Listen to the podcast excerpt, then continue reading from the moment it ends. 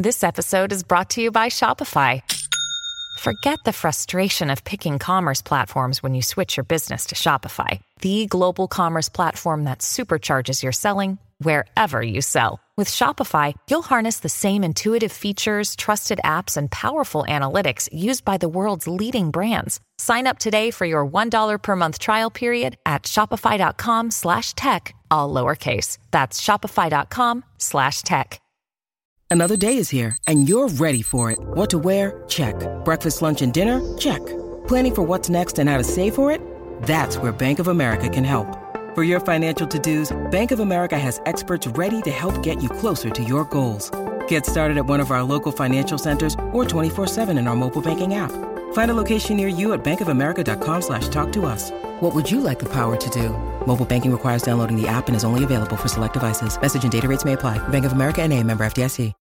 When you need mealtime inspiration, it's worth shopping Kroger, where you'll find over 30,000 mouthwatering choices that excite your inner foodie. And no matter what tasty choice you make, you'll enjoy our everyday low prices, plus extra ways to save, like digital coupons worth over $600 each week. You can also save up to $1 off per gallon at the pump with fuel points. More savings and more inspiring flavors make shopping Kroger worth it every time. Kroger, fresh for everyone. Fuel restrictions apply. Hey guys, welcome back to the channel. Hope you're having a great day or night wherever you are watching this. I have a few words today in uh, this video. Uh, we are going to be reacting to a clip from the red carpet premiere, I guess, of Kenobi or whatever it was, where Ewan and Hayden were uh, answering some questions from journalists or uh, whatever they were doing on that red carpet uh, for Kenobi just a couple days ago. They mentioned something about Revenge of the Sith, and then there was an article that Ewan talked in with a journalist, and he goes over his relationship with Star Wars now uh, with the prequels, how he felt when they came out versus now, and how he actually went to watch the prequels for the first time since they came out. So I mean, that's that's 17 years uh, in preparation for this movie. So we're gonna go through all that today. Let's go through it now, and uh, leave a like on this vid if you're about to enjoy it. So Ewan goes on to say it was an odd experience to make those movies, the prequels. When you step into this world, it's a big deal. It's scary, and then those films were critically not liked very much, or they weren't written very nicely about the about by the critics. But what we didn't hear at the time was people your age, your generation, we meet those people now who really love our films, you know, but it's taken us 15 years to hear that, and it's so nice. It's really nice. It's changed my outlook. My relationship with Star Wars is different because of that. Of course, that's beautiful to hear. I remember at the time when the prequels came out, I was nine years old when episode one came out, 12 when episode two came out, and 15 when episode three came out. And I remember throughout the whole time there was a lot of uh, pitter patter about you know how the prequels were eh, clunky dialogue or you know lame or slow or uh, ruined Star Wars, kind of like the same stuff you know we, we hear now. Well, maybe a little different, but. Um, a lot of it was harping on Hayden's acting, and if you haven't seen my video, why Hayden Christensen acted perfectly as Anakin Skywalker, I will prove it to you. Go watch that video; it's got over two million views now, and I'm a huge Anakin stan. You guys know that. Where is he? There he is. So for me, the character is very important and always has been. And if you see the channel, you know most of my videos are about Anakin because that's my interest. So I'm I'm happy that finally uh, we're going to be getting some more Anakin love. Well, some Anakin love for the first time in about uh, 17 years, really. So Ewan goes on to say, uh, "We put our heart and soul into the prequels, and they were difficult to make because the second one, the third one, there was so much green screen and blue screen because George was pushing into this new realm that he had designed. He was responsible for ILM, Industrial Light and Magic, and he wanted to max out that technology. But that meant for us that we were very much on blue screens and green screen green screens, and it was hard work." Right? So it's not like now where they have stagecraft for Mandalorian and they're like on a set. They had to imagine while they were acting, which is much more difficult. So I bet for Kenobi, they probably had a really great time. And it was hard work. And to do that and be passionate about it, and then for the films not to be very well received, was really tough. So it's really lovely to have this new relationship with them now, and then watching them again. I hadn't seen them since they came out in preparation for this show. Was really cool. So it's like 17 years. I like them. Episode 3 is really good. It's a really good movie. So what I'm hoping from this is that a lot of people who are maybe on the fence about episode 3 or, you know, about the prequels will maybe go back and watch them and, uh, you know, maybe now it'll become a little more mainstream and uh, people will jump on the bandwagon and, you know, um, episode 3 is actually great. So let's go ahead and watch the clip right here on this uh, press junket or red carpet premiere, whatever it may be. They seem to be on a rooftop. We got Ewan, Moses Ingram, and Hayden Christensen, and Hayden's looking great, man. He's looking young as ever. So, in, his full Vader pose the whole time, mind you. So let's go hear what they have to say. And this is uh, from Amazing Hayden Christensen on Instagram, and credit for the video to Keldor Jedi on Twitter. So I imagine the full clip of this is out there somewhere. But uh, anyways, we're gonna react to this right here. I like them. You know, I like them. Our episode three is really good. It's a really good movie. And It's a, it's, it's a phenomenal film. yeah, Non-stop action. yeah. yeah That's the high road. I, I, I had the high ground. Yeah. Not anymore. Not anymore, maybe. on the, Well, picture. on the picture. on the picture. No, no, I'm still looking at it. Checking on it too. Yeah. But I would like a dollar for every time someone's told me I had the high ground. That would be Of course. Yeah, actually, yeah, it's not. I like them. Yeah, that's funny. Hey, Vader's like kind of on the high ground there. And if you look at the actual poster, uh, Vader is in the he, he's he's at Kenobi's heart, which is quite poetic, quite beautiful, quite emotional.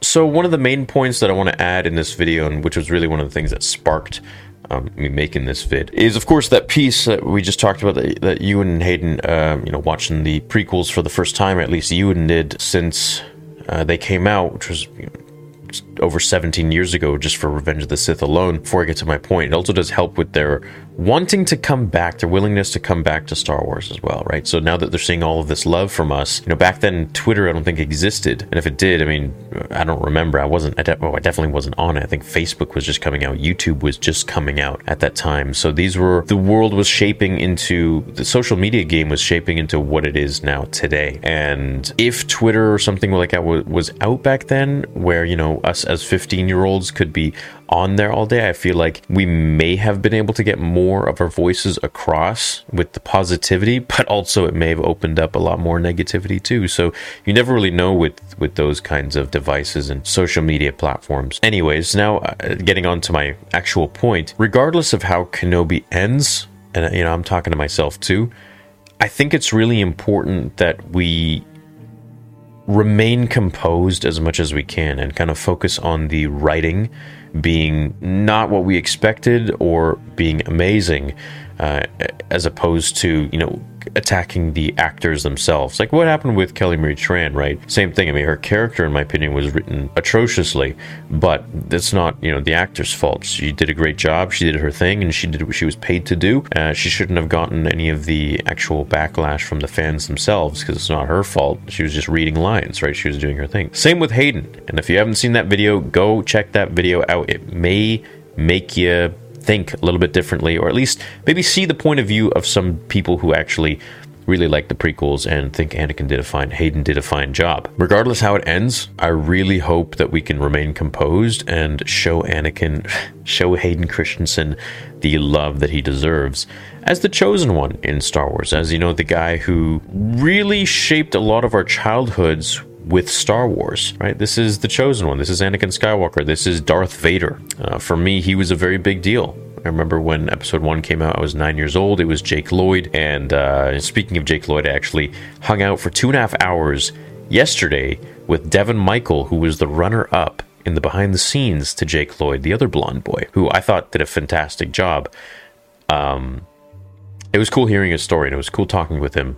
So uh, we exchanged numbers, and you guys will probably see more of him uh, on the channel someday, some point in time. But what I will say is, when episode one came out, I was nine years old, and I was very connected to the Anakin character, as I'm sure many were. And I think you know that's how George wrote him to be very um, relatable to a lot of people, and especially kids. You know, my age, which now us kids are adults, and we are the ones that kind of setting the trend for what we like and what we um, have grown up with, which is the prequel trilogy. Episode two, I was 12 years old, and I saw Anakin Skywalker as this teenager with a lot of this angst and a lot of this, uh, you know, he was always looking to the future. He didn't know where he belonged. He always wanted more, but he didn't really know how to get it. And he was always just expecting more of himself and wanting to be the best that he could. And that, that really spoke to me as a person uh, because I struggle with a lot of that, and I always did with you know not really knowing what your path is, and I think we all do, and always wanting that that that more of yourself, but not knowing necessarily how to get it, and maybe blaming others for holding you back or this and that. There's a lot of psychology that can go into Star Wars, just like any movie and any character, and I feel like George did a fantastic job in writing a lot of these characters and making them so relatable to life. And so when Revenge of the Sith came out, I studied that movie so much, not by like writing things down, but just by watching it over and over and over again and thinking about it constantly in my mind you know, to the point where I was stopping it and slowing it down and watching it in slow mo and like practicing the moves and the choreography. And man, I could go on and on. But when it comes to these characters, I think they're so deeply rooted in a lot of us, not all of us. You know, some some of you watching this maybe just be like, well, it's just Star Wars, whatever, who cares? But for a lot of us, I know that we're very passionate about this, and with that passion can come a lot of responsibility. But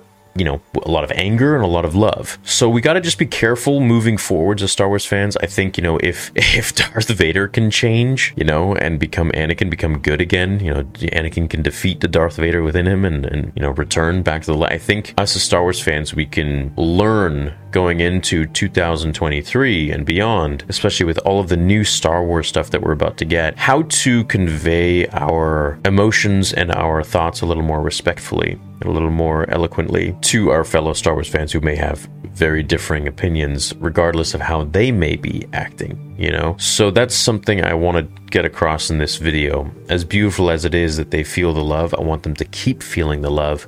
And that is us doing that. That's all on us. That is our power. We are very powerful in this fandom, and we are the ones keeping the lights on. You know, in essence, sort of, we are the ones paying all of these actors. We are the ones paying um, for Lucasfilm to have their lights on. If it wasn't for the fans, they wouldn't be successful, right? Sure, they make a great product, a great story, but it is us who is, you know, buying all of their stuff and watching their stuff. So I feel like we have more power than we give ourselves credit for. Like you guys, for example. Like I wouldn't be here if it wasn't for you guys watching and subscribing and commenting and all that stuff. I wouldn't have anything that I have have, right? So it, it a lot of it lies in the consumer, in the people who are watching. A lot of that power and I think you know it can be debated, debatable on on both ends. It's a two way street in that sense, where we need to show the love to these boys and and all the other actors that are going to be in the show and everything else going forwards in Star Wars. That's just something I want to drive home. I want them to feel this love, and I want them to return to Star Wars going forwards. And um, I think as Star Wars fans, we can really be a cool fandom. We can be a